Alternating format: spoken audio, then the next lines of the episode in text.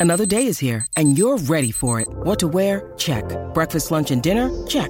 Planning for what's next and how to save for it? That's where Bank of America can help. For your financial to-dos, Bank of America has experts ready to help get you closer to your goals. Get started at one of our local financial centers or 24-7 in our mobile banking app. Find a location near you at bankofamerica.com slash talk to us. What would you like the power to do? Mobile banking requires downloading the app and is only available for select devices. Message and data rates may apply. Bank of America and a member FDIC.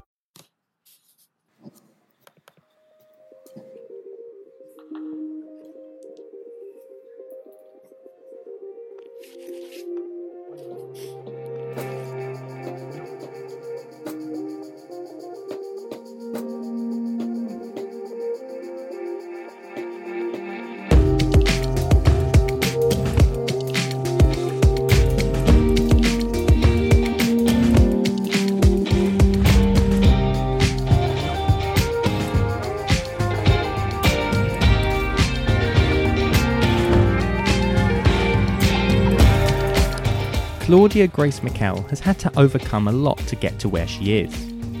The Essex actress overcame deafness and a serious car crash that could have killed her, but she still managed to succeed in the performing world. Currently, her aim is to shatter stereotypes. She's opting to do that through an independently produced film, Just a Girl. That film will be tackling a number of important topics as it follows the story of a troubled young deaf woman who is desperate to be heard when she falls in love with a local hero. It focuses on the daily struggles it places on her family life, the social situations, and also her own self esteem. It also looks at women in sport, particularly karate. Brought to you by Essex Live, this is Humans of Chelmsford. And this is Claudia Grace McKell's story.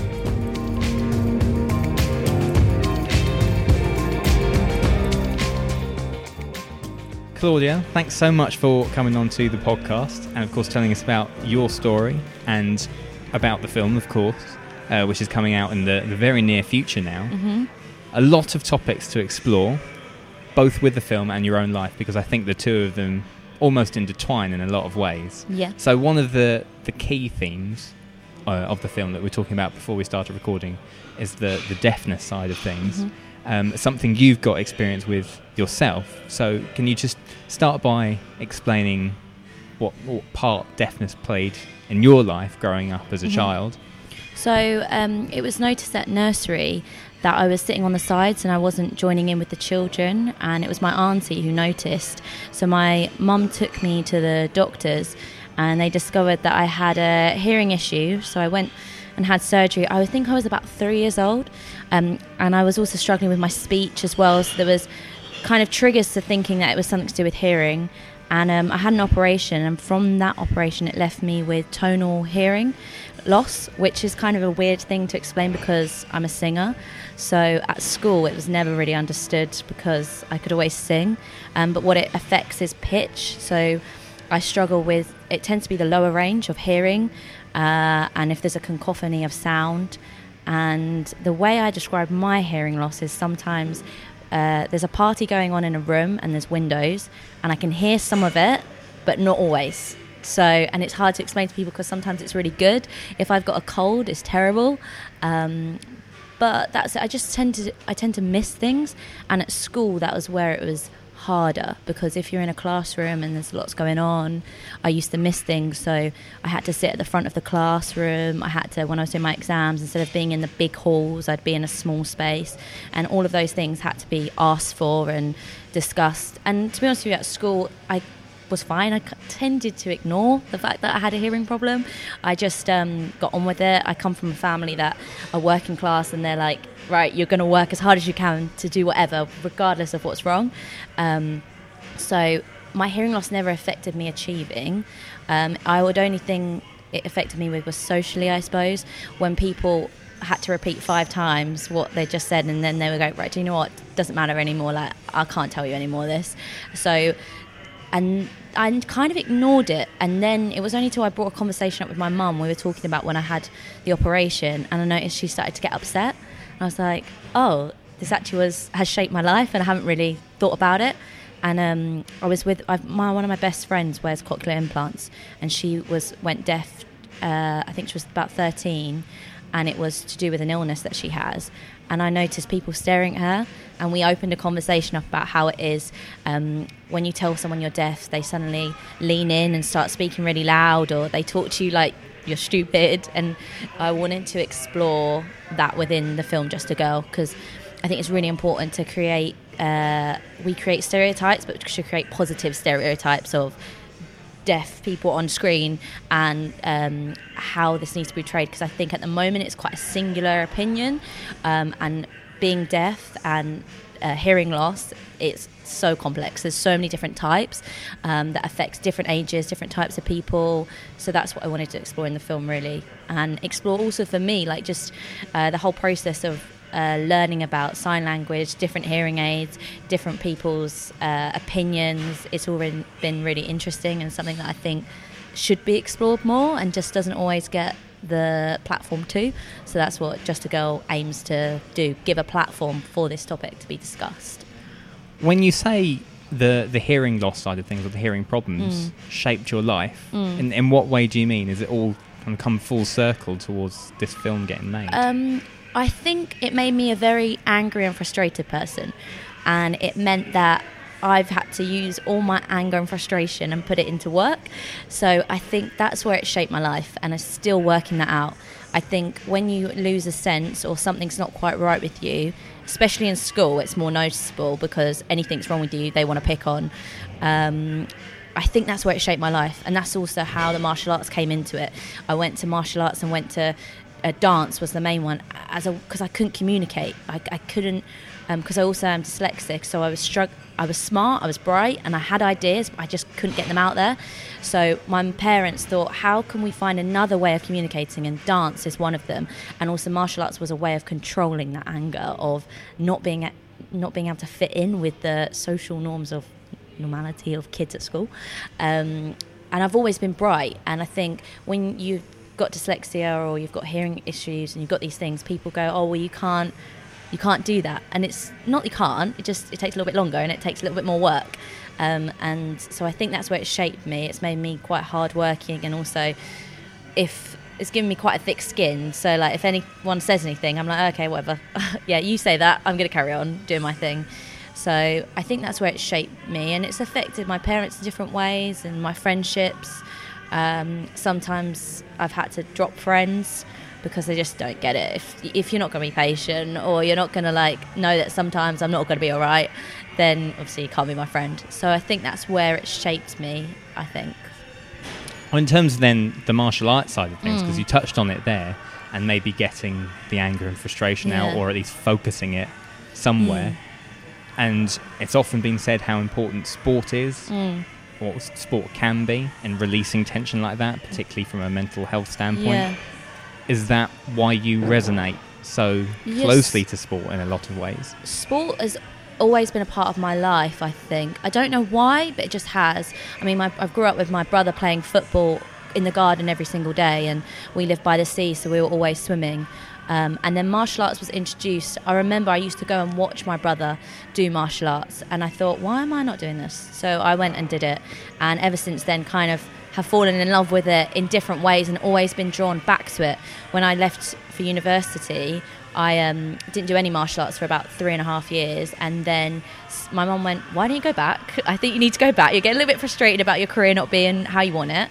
Go and just do an hour a week, and that's what I do." And um, with martial arts, I've always found this the two parts of uh, the sport. It's physical, but it's a, there's a lot of uh, philosophy behind it, and there's a lot of life skills. And you talk about uh, how to achieve things in life, and you know failure, and uh, that's why I think martial arts has been so important in my life.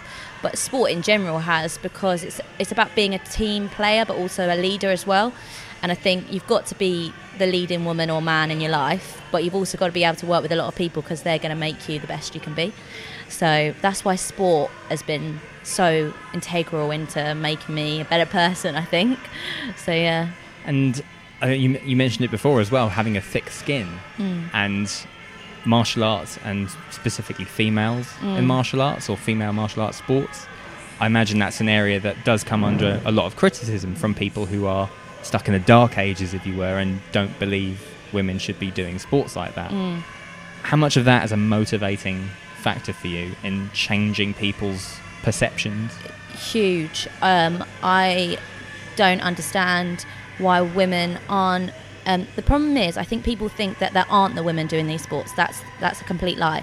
There are the women doing their sports, um, there just isn't the press or the coverage on them. Uh, and especially with fighting, there's this whole belief that women can't fight because it's an aggressive sport or whatever. Self uh, martial arts is self defense. It's not an aggressive sport, but there is no scientific proof that women can't fight. Uh, it's just what society wants to believe. And I think boxing has opened up fighting and martial, um, is also now opening up martial arts with it going into the Olympics.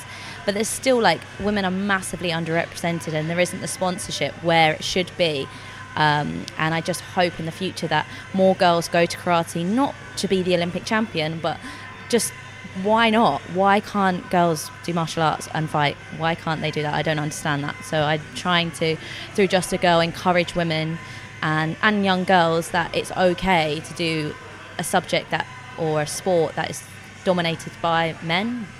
Why would why can't you? So um, that's what I'm trying to do through Just a Girl is promote women in sports at a professional level, but also at the grassroots level of just going to a class. Why not? Like it's a huge uh, we have a huge mental health problem within young women, and actually, I think the coverage on male uh, mental health is huge, but it's twice more likely that a woman will go through de- mental health and depression. And sport is a huge way of releasing that. And I think we need to be encouraging sport, um, PE at school, and also uh, women in sport outside in clubs, uh, in running clubs, in swim clubs, in martial arts clubs, all over. So that's what Just a Girl aims to do. Exactly we'll turn now to the the performing or mm-hmm. the uh, the acting side of things because it's always been a part of your family. Really, it's something yeah. you've grown up with. Again, is that something that, uh, as well as the sport and the the hearing loss side of things, has shaped your life into what it is now, essentially? Yeah. Well, my my dad's an actor, Michael McKell, so I lived on sets and scripts and watching film and TV and going to see him at the theatre. So I th- think it's always been a part of my life. I actually went to my first dance class in Chelmsford, Essex Dance Theatre, with Debbie Home, um, because I was just an angry kid, dyslexic. Mum was like, "How can we like work something out?" I wasn't very coordinated, and dance was almost like a way for me to go and breathe. And EDT was definitely that home. It allowed me to do that, but it also allowed me to gain a skill. And then I decided to take it on and become a professional dancer, um, and went to Bird College. Um, so I think performing has always been that kind of therapy and place that I can communicate. Um, and then weirdly, I kind of took a turn because last year I had a car crash, so I couldn't dance. And that's kind of where I went into acting and more film and being on set because I think when you have a dad that's an actor or a family member or something, you kind of like, I'm not going to do that. That's his thing. I didn't want to do acting. I never, um, I always wanted to be a dancer. And then because of the car crash, it kind of led me into why wouldn't I be doing acting as well. So that's how I've kind of come into the film industry, and uh, that's where I'm at now. And I think it shaped me just because I've always felt like a creative urge, and I've always needed a place to kind of explore that. And doing that at Essex Dance Theatre, at Bird College, and my other projects that I've been on recently, it's given me that place to be able to communicate and say something uh, even if it's not my project, you kind of can put a bit of you, an essence of you in that. So that's what I kind of need, I think, a lot of the time. That brings me on perfectly as well to the next note I've got mm. written down is the car crash. Yeah. Um, firstly, just describe what happened to you and then maybe how it changed things. Was it sort of a, a wake up point or a trigger mm. for, for a lot of stuff you wanted to do? Uh, so I was picking my mum up and I was coming back from Hatfield Peveril station and it was on a bend that I do every single morning. And I just slipped on black ice and flipped my car and I put my arm in front of the airbag and the airbag as it came out just swung my arm and snapped it in two. So I've got uh, a metal rod in my arm and six screws. And it meant I was out for three months but realistically I was out for a year building my confidence back up and also regaining basically all my training at college I literally just come out and then it was all back to square one again. Um, I think car crash makes you realize how instant life is and how I was kind of being a bit idle with my career. I was just sitting back and I was, I've never been like that. It was, and I think the car crash was made me go, right, come on then, you know. Extra motivation yeah, that you needed. Absolutely. Because I think when you have a car crash, you go, oh, right, okay, something could have happened really bad there. Something really bad has happened, but let's do something positive. So it kind of uh, motivated me a lot to get back on my career and get back talking to like a load of my friends as well, things like that. Um, I've connected back with old school friends because I was like, what am I doing? I'm isolating myself. Um, so the car crash did that. Um, the only thing it made me aware of a little bit is because um, I've got a scar, is how I'm in a visual world, and then it made me. I was very obsessed before with how I looked and my because I went to dance my weight and things like that, and now I'm not weirdly because um, I've got a, a big scar on my arm. It's kind of made me like I don't really care about that. I mean, I have days where I do, but most of the time I'm like, if you don't like me for me and what I've got to say, then that's it. Like, um, that's kind of cuts it for me. Uh, so in a way, it shaped me in that. But I think more, it just made me very, very motivated to do things now because I think we talk about things a lot and we're constantly like, oh, we'll do it in the future. Um, just do it now. Like, um, and this is where just a girl came in. I was just like, right, I just got to do it. I can talk about it for the rest of my life. Just do it now.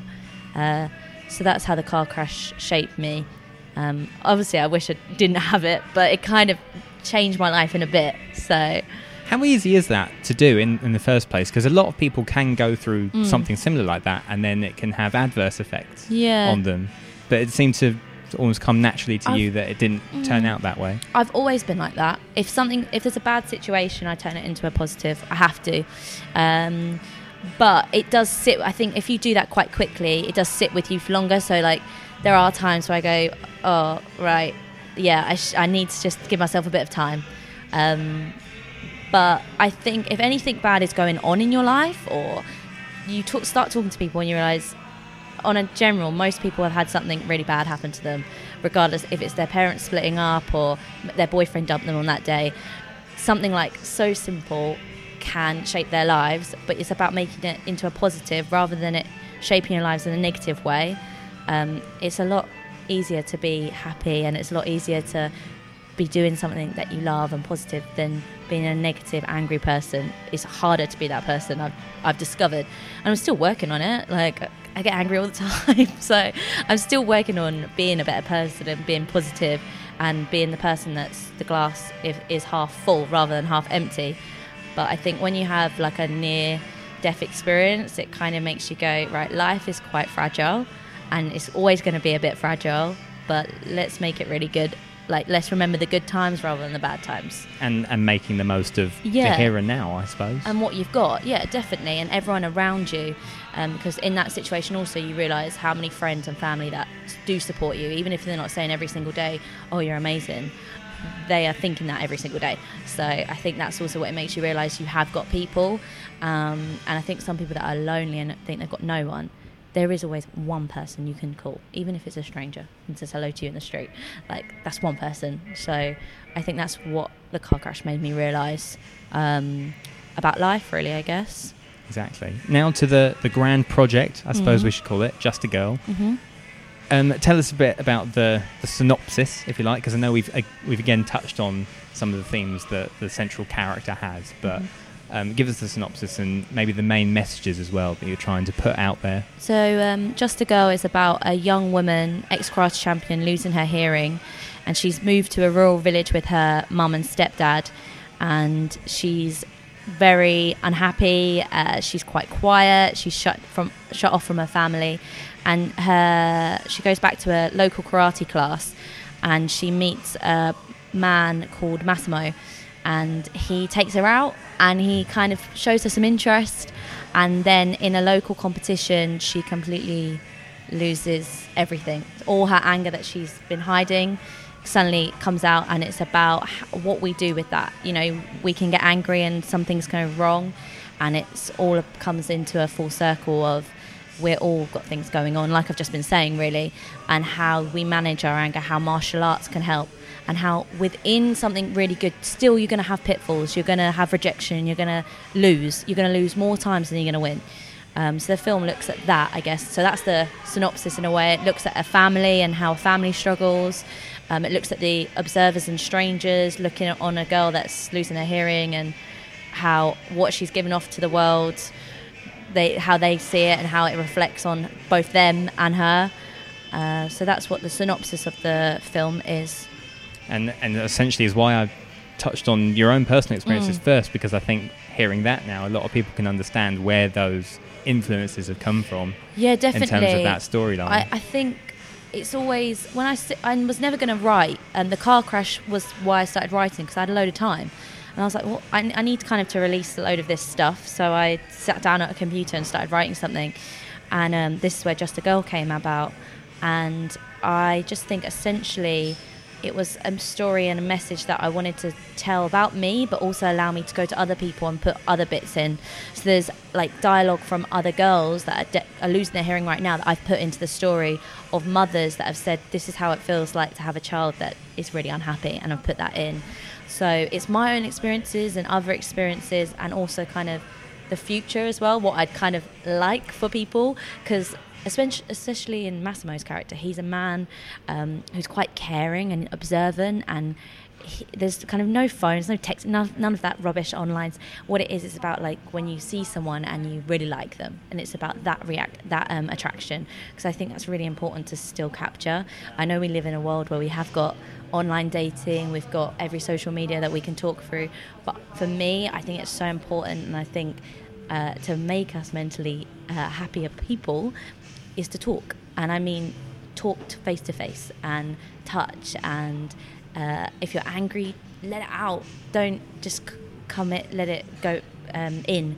So that's Massimo's character is almost that. He is kind of what I hope people, male or female, will be in the future rather than sitting behind a screen.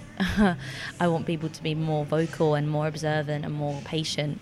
And he, he messes up and then he redeems himself. So I think also we've got to allow that in the society and in the he- hearing community and non-hearing community that we still don't really know. We're still ignorant, and we're not always being horrible about that. There are people that are horrible and ignorant to hearing loss, but there are people that just have never met someone that's deaf, so they don't know what that is. So that's also what Just a Girl shows. Is sometimes you need a second chance, um, and sometimes you're always going to need a second chance.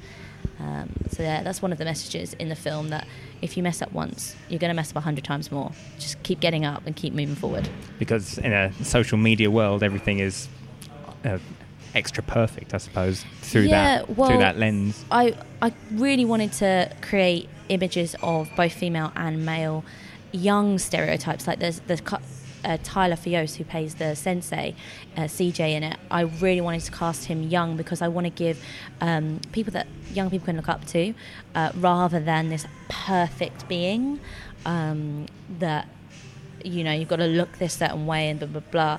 Um, but you can still look that way and be great. I'm not saying that. But I just wanted to create real characters, um, authentic characters, people that are now, because I teach myself, and when I when I'm teaching the kids, I have noticed the precious of how they look from uh, social media platforms is because of that. Um, and I think we need to create more authentic characters within film um, that people can relate to and believe that, that it's okay to be like that. And you've acted before in films. You've Mm-hmm. you know had a load of different roles, I suppose, Mhm. in in other films in the past. How or what are the biggest challenges when it's your project, your idea, your story, and you have to put it into place? um, making um, it so that thinking about your audience because you've been in the script for a year, two years, you've been in these people's lives, you've pulled and pulled and discussed it, but making sure you talk to your actors and making sure the words like fit in their mouth. I always say fit in their mouths.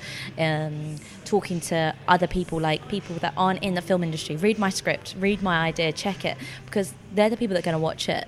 Um, so that's been the thing that I've made sure making the characters likable because I think I'm, I've seen a lot of films uh, where you at the end of it you're like I really don't like any of these characters so I really I quite like playing ugly characters but I always try and make them likable um, so that's been another challenge I've always found.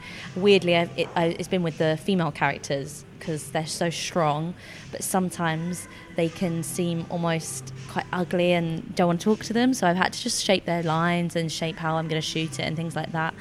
Um, the struggles, the only thing is like making sure I've got the right team. I've always wanted to have, because of the topics that I'm trying to discuss, because of the time frame, I had to have an amazing crew. And also, like, it was an opportunity for me to put a crew together that I really wanted to work with. Like, all the actors, I've been in projects around them and not been able to have a scene with them or uh, been on like with them. So I was like, I need to work with actors, one that are going to give me the most amazing performance ever, because essentially that's really important.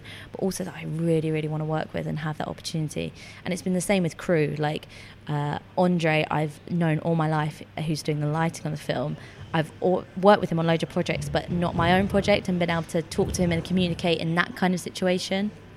Um, so yeah, that was that's the only thing. Just making sure I've got the right crew, the right story to tell, and that everyone's in it as a team because it is my project, but it's everyone's project. At the end of the day, um, I think you become like the singular person with this idea, but at the end of the day, it would never have happened if you didn't have like all the people around you saying, "Yep, we want to do this. Yeah, how can we help this make this better?" So, I think that's what I've learned is constantly talk, talk to your team and um, get other ears and get other opinions on it. And now that we're nearing the end of that process, how does it feel watching it all come together mm. finally after it's been in your life for years essentially? Yeah, it's it's nice, and it's nice that um, I've been speaking to the actors a lot and how they how they are thinking about the characters and how they and I was speaking to Gary the cinematographer how he sees shots and stuff. So it's nice and now at the weekend it will be actually seeing it and actually being in it. And then we'll have the whole other process of post which will be editing and how the sound and how the music adds another layer how it looks. So yeah I'm on to almost the next chapter because um, I kind of see films and the making of films in chapters. So you have like the bit the creative bit before getting it all together. Then you have the bit that I'm not such a fan of, the producing side, getting like everyone to secure a day and all of that. And now I'm onto the bit. My favorite bit is being on set. I like being on set. Um, so, and things can change within minutes on set as well. The lighting doesn't quite work. That word doesn't quite work on that scene. So that's what I'm looking forward to. I never dread because I kind of like the not knowing. I like it all being things I like things going wrong because then I can go, oh, okay, that went wrong. How can I make it better? So, yeah, I never dread or fret. I just go put myself in a situation where most of the time I have no idea what I'm doing, but just dive in. Yeah, exactly. Because if you're just going to stand at the edge of the pool the whole time and the whole time of your life, then you're never going to fully experience it. So yeah, I just dive in and see what happens. Exactly. Most of the time, it's all right. It never's that bad. So. Um, yeah, I'm looking forward to it and looking forward to working with everyone. Uh, I've got such a nice team together, and it's nice to see the reaction from people. I put out uh, some social media platforms for it, and um, it was nice to see people that I've never met contact me about it, about the subject, but about the projects, and about female female king, about the fact that I'm a female director and writer. So it's all different audiences that I'm getting, and that's what's been that's what I wanted to do, reach out to people. So essentially, I've already achieved what I wanted to achieve anyway. Um, it's now just to make the film and go to the next place with it. And again, going forward, I know it's being entered into some film festivals mm. as well. But how can people go about seeing it, finding it, mm-hmm. and, and watching the reception that it gets? So it'll be entered into film festivals, and then I will have a release um, next year because of karate going into the Olympics. I want to coincide with that and it will be released onto all platforms to be seen, and that will be um, once that's in place, that will uh, be announced and showcased. And I want as many people to see it and as many people to talk about it. So um, that's where I'm there with how people can see it. But to be honest, you need to follow um, and share and like, and then we can get more reaction and go further with it. Because um, that's what's amazing about social media is it creates an audience that you would never have normally had um, and it gets people talking. So that's what I want to do: just get people talking about hearing loss, martial arts, uh, women in the film industry as well, in uh, director and writer roles and producing roles, and going forward for that. That's what I. That's the whole point of the film.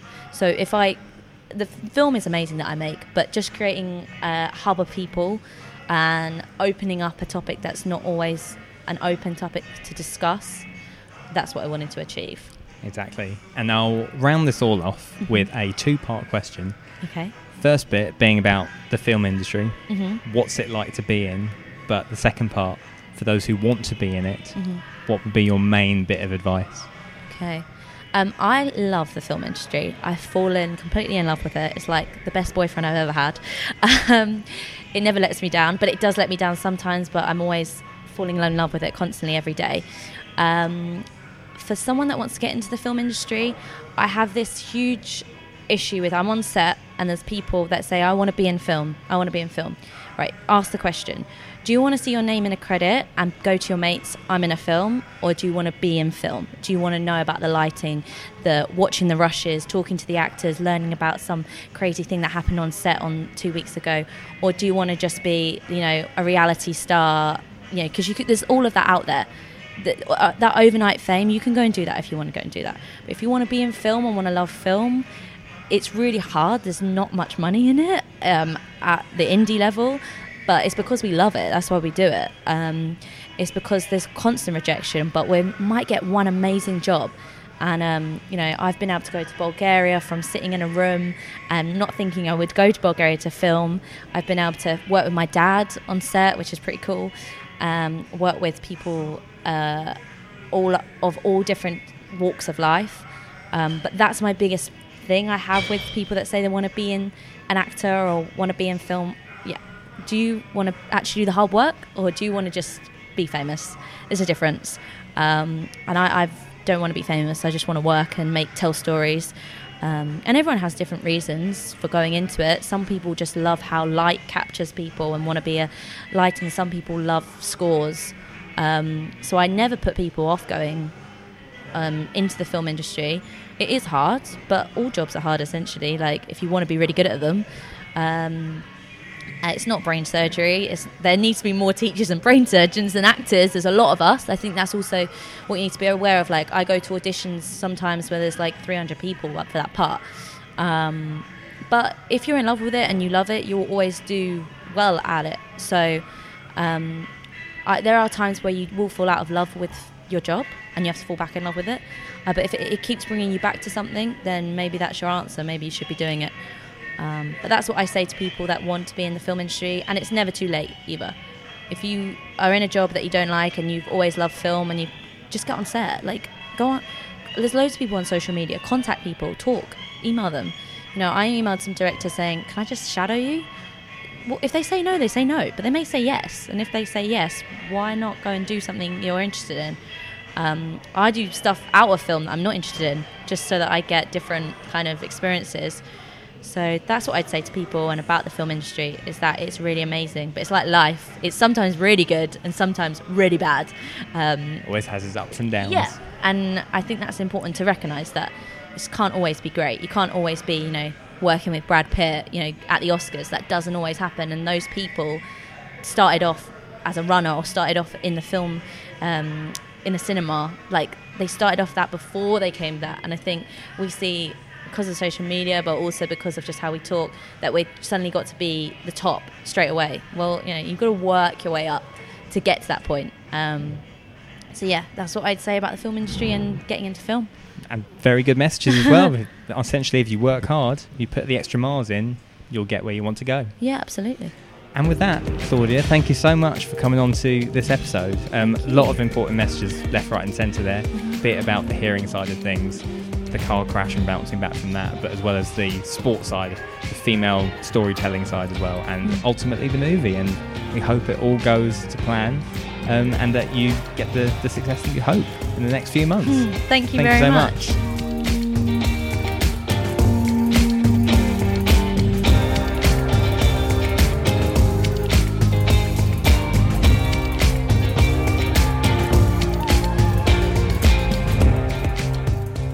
A big thank you to Claudia for coming onto the podcast to share her story. You can find a link to the page for Just a Girl in the show notes. Humans of Chelmsford is available on Acast, Apple Podcasts, Spotify, the Essex Live website, or the podcast platform of your choice. Join us next week as we hear from another Chelmsford guest on this podcast.